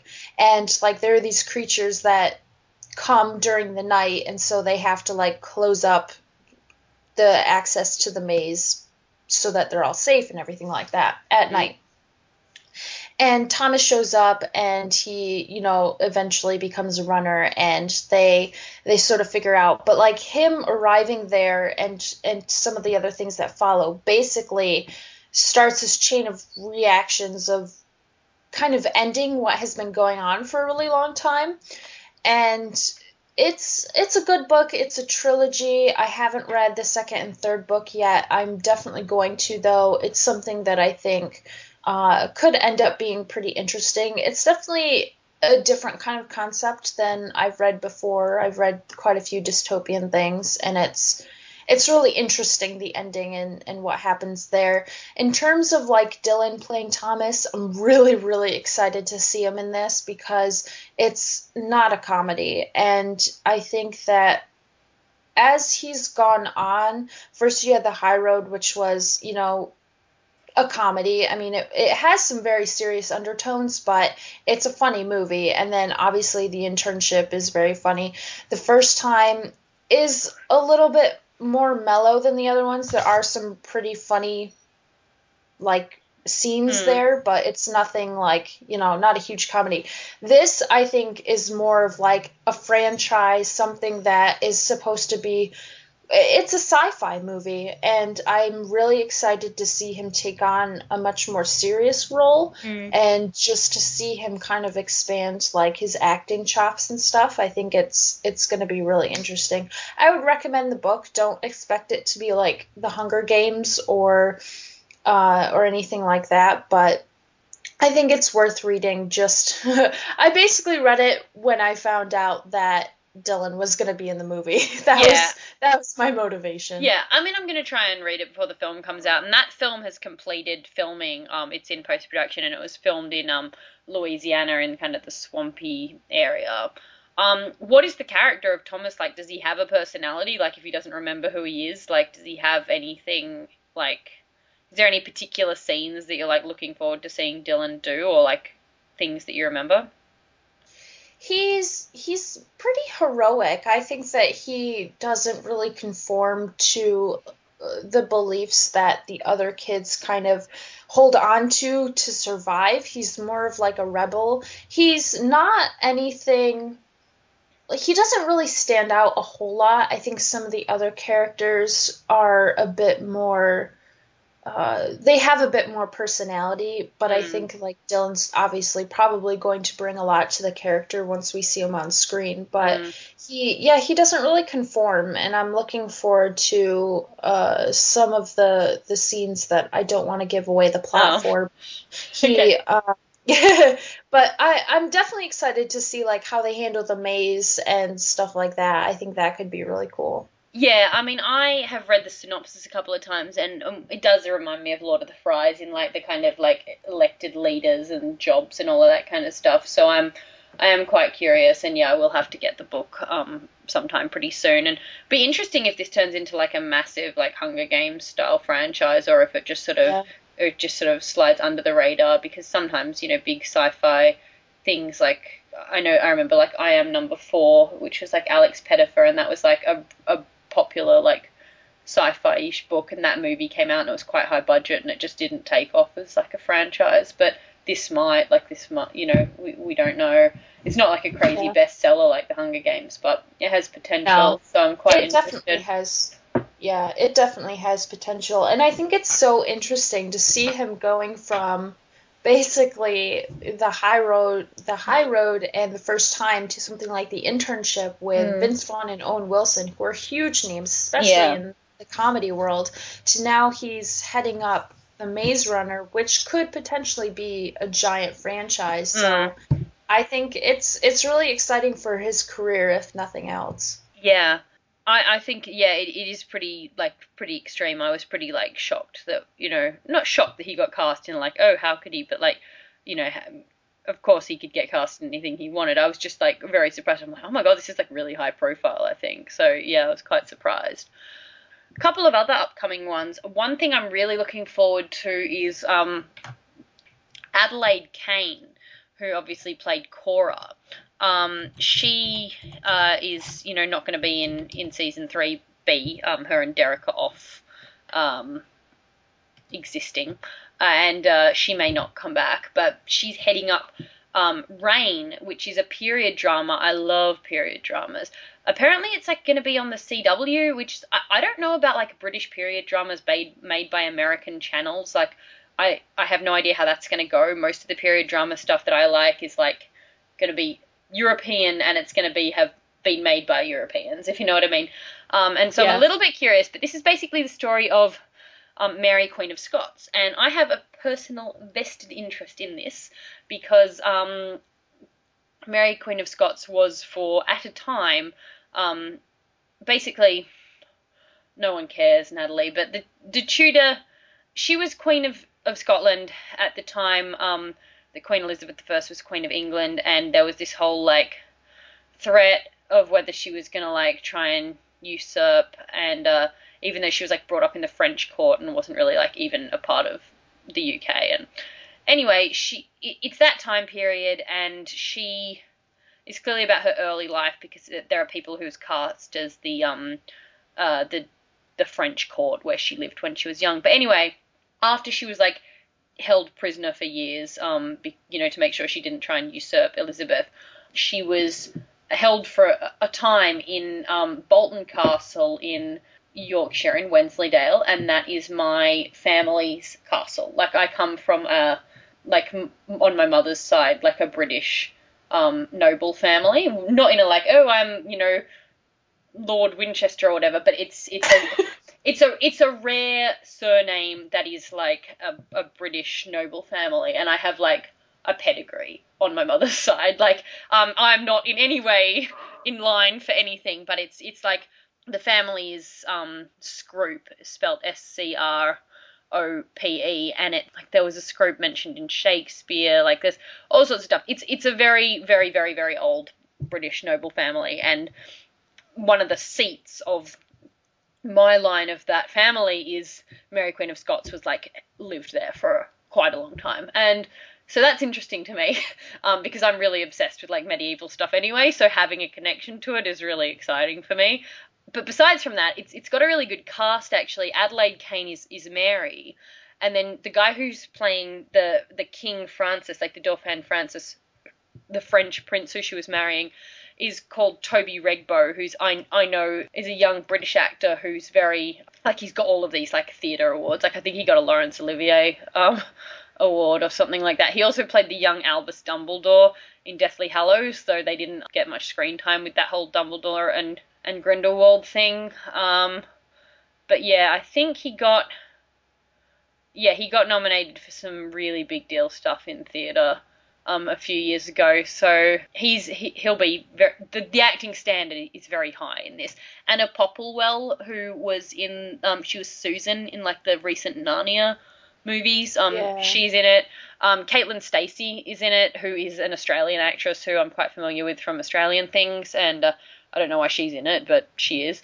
Anyway, I'm basically just interested to see how like an American production company. It was shot in the UK and stuff, but I'm interested to see how like an American writer and like an American production company showing it for like an American station like channel like the CW will make a British period drama. Like what kind of like whether it'll be like really sensationalized or what they'll focus on or that kind of thing compared to like BBC period drama if you know what I mean. Yeah, I I don't know how excited I am about this. I was definitely intrigued when I first saw it and I think the the trailer looked interesting. I I love history. I was a history minor. I was an art history major, but I just can't always watch like history, like historical dramas. I don't tend to read like books based on history and stuff like that. But I there's this one author that I really like. Her name's Alex Bracken, mm-hmm. and and she wrote The Darkest Minds. And somebody was asking on her Tumblr if she was going to watch the show, and she was like, "Well, probably not."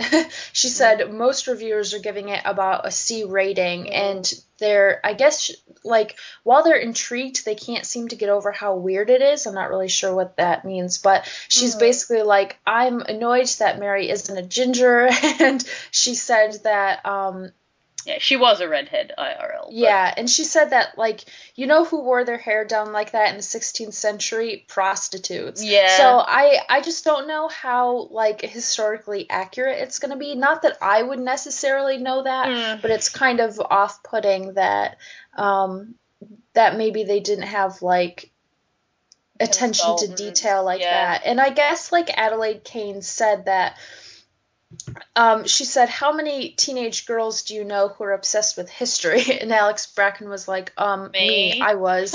I wrote my college entrance essay about how much I love George Washington. Um, so. Yeah, I mean, yeah. that's basically what I'm curious about, like, about the way that it'll be, um, like, marketed, basically, at, like, as, like, a historical fiction story, like, especially created by um, Americans because I love period stuff. Like I love it. It is absolutely it's it's one of my like it's one of my most like relaxing places because I generally don't get very emotional about it. Like I can just watch it and just really get immersed in it without like bursting into tears over something. Like I just really I just really really enjoy like co- like costume drama and um I do read like a lot of historical fiction like like you know historical novels based on a lot of these like major characters, like major people from the time.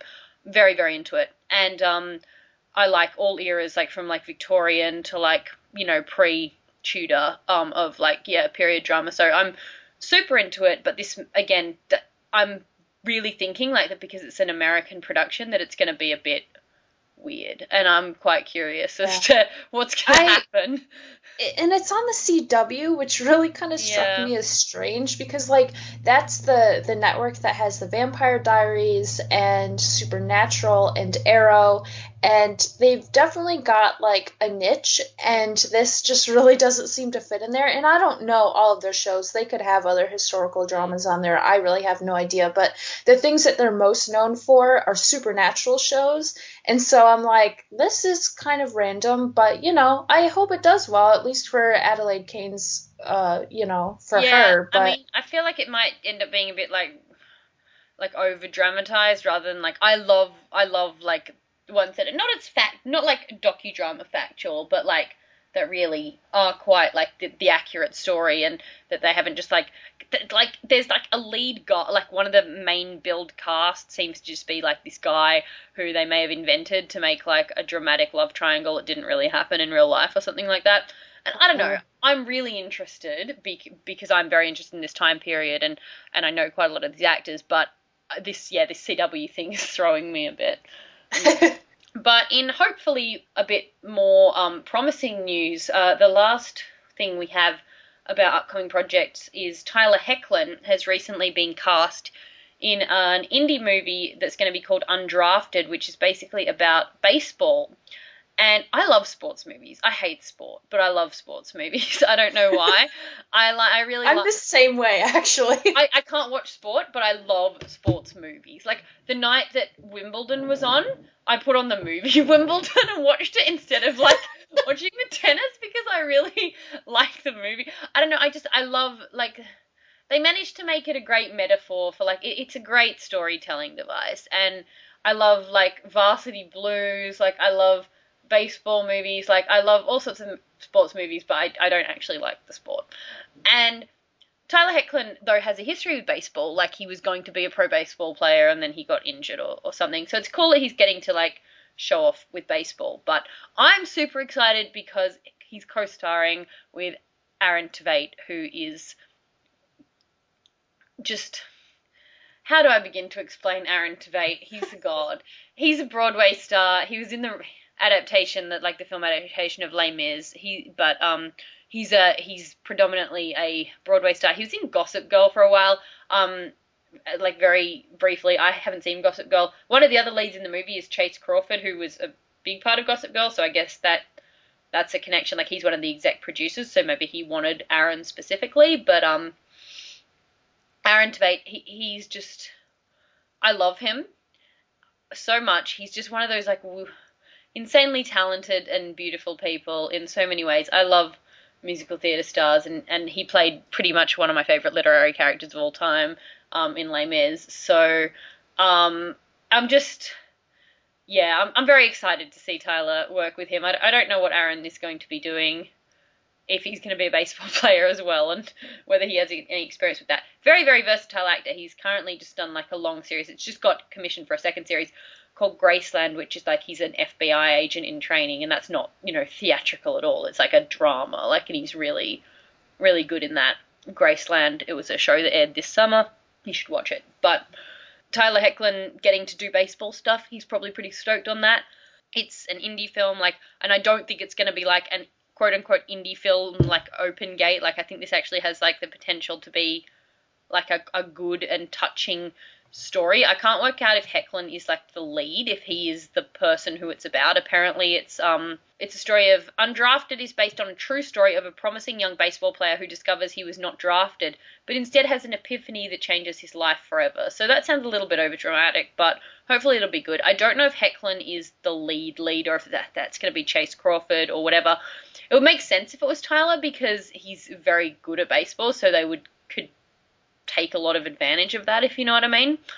But um, I'm pretty stoked for him for that, so that's cool. And that's just started filming. I guess he's um, sort of flicking between that and Teen Wolf because he's definitely been on set for the baseball movie, and a couple of people have met him there, or you know, there's been a, a one or two little filming pics um, posted on Facebook and stuff. So um, this is cool. I really hope that he has the opportunity to to shine in this um, and to sort of show us what he's got. So, yeah, are you are you good for that one? Um, I mean, I'd give it a try. I love sports movies. Uh, I like baseball movies, but I mean, yeah, probably just because he's in it. At least I'd like to see it. Yeah. I mean, i would watch it. I'd watch it for Aaron Tveit as well. Oh, Aaron Tveit also played. Um, if you saw Howl, the James Franco um Allen Ginsberg biopic, he played like Peter, who is um Allen Ginsberg's like long term partner, um when they were young when they first met. Sorry, I'm just like waxing lyrical about Aaron Tveit. You know, I really love Hoechlin and I really love Aaron Tveit, so it's just really cool that two people I really love are in a thing together. You know how that is. but yeah, um, I mean that's for now pretty much all we've got as far as the things we've seen, um, there's so much more, many more things. Like um, another really big thing is um, Melissa Ponzio is on like The Walking Dead. I have not seen The Walking Dead. I do not like zombie stuff. I have no interest in The Walking Dead. People are obsessed with The Walking Dead, and she apparently has potential to go on for quite a bit. I don't know if she's filming that like concurrently with Teen Wolf or if it's you know it's totally separate. Um, you know if she's working on it at all at the moment, but she apparently has the potential to stay on. So that's something you can check her out if you haven't already and, and you are into The Walking Dead. Any of these others that you're kind of keen to, to follow up on? Yeah, there's there's a lot. Um, Courtney, Danya, and Brooke have seen a lot of stuff that I haven't seen, and they've listed it all here. And there there's quite a few things. Um, I've watched the first two episodes of The Walking Dead. I am obsessed with zombies. I don't know why because I don't generally like scary movies, but mm-hmm. for some reason, like I just have this really weird obsession with zombies. I know Court, uh, she's watched The Walking Dead and she really, really likes it, so I would like to continue watching that. Um, I'm not really big on a lot of the like the comedies that you know Posey has been in and stuff like that. Oh, I really want to see Crush with Crystal though. Is that think, is that meant to be good? What's that about?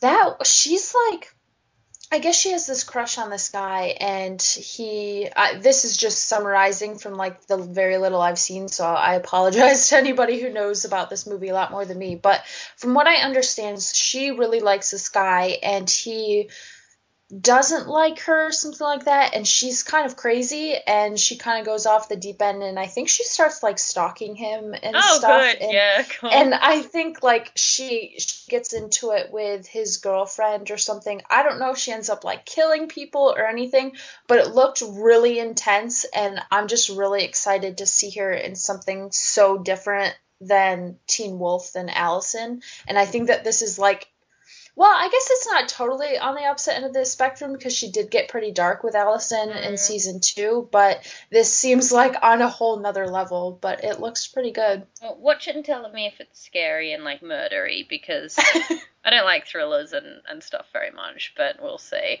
Like I know Holland is in like House of Dust, which is like a full on like psycho thriller murder horror movie, and oh, I'm wow. just like not going there. No, thank you. um. Anyway, yeah, so let us know about that. I, have not seen Friday Night Lights, and I know that I'm like meant to and stuff, but I so I will do that soon. Um, but like all of those like other things like Secret Life of the American Teenager, someone explained to me that because I don't really know what it is, and apparently everyone yeah. ever has been in it. Tell us what you've seen that we haven't mentioned. Is there anything you like? What would be your number one rec out of everything that you like watched? Like if you're gonna be like, yeah, guys, watch this thing. Oh man. Um.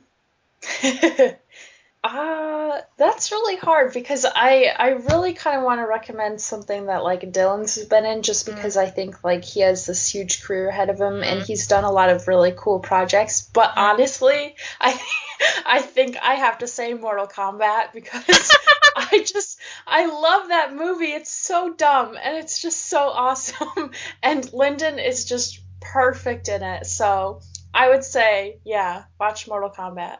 Okay.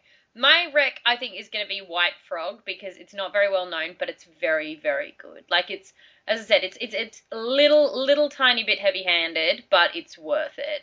And um, if not, Holland's episode of Cold Case, as I said, it's it's great as a standalone. And she's if you love her, she's just so cute that I can't even handle it.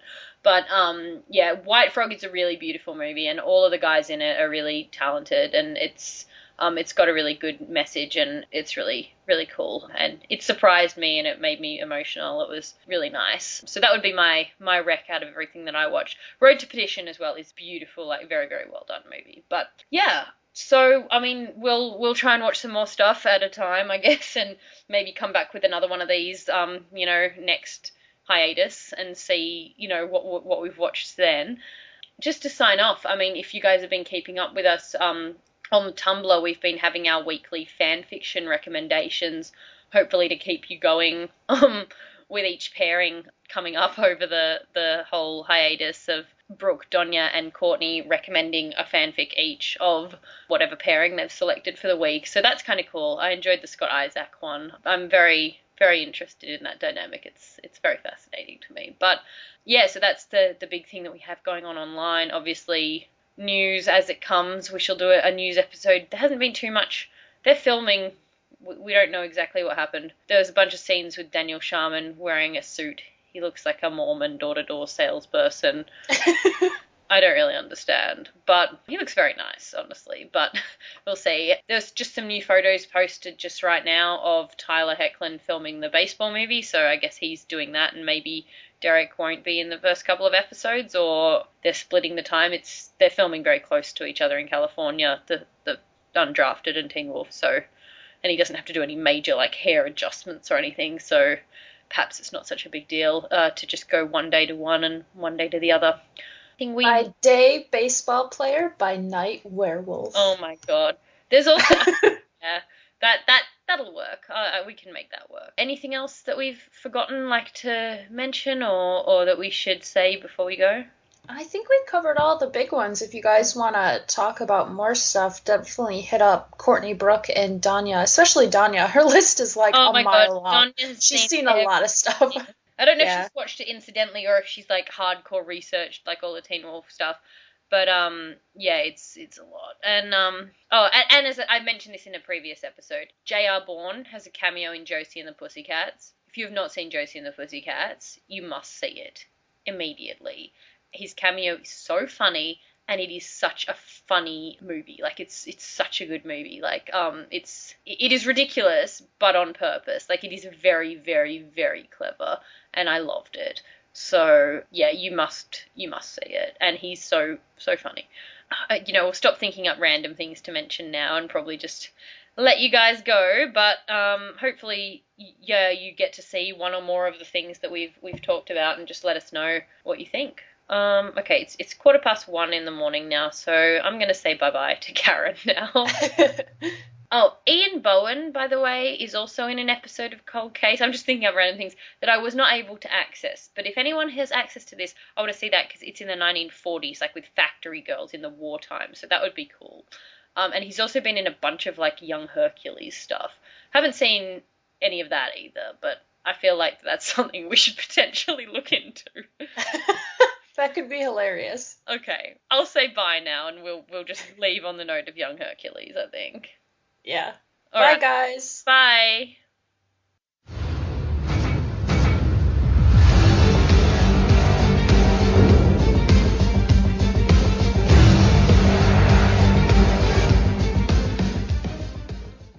Watching if you want to sort of hang out with the cast. In the hiatus, the microphone just fell over. Yeah, I was gonna Okay. say, whoa. And then you watched. You've seen. I, I pretty much assumed, being that you watch everything that has. Oh, hang on. Yeah, look, the microphone stick thing is broken, so basically it falls down. But I'm leaning against okay.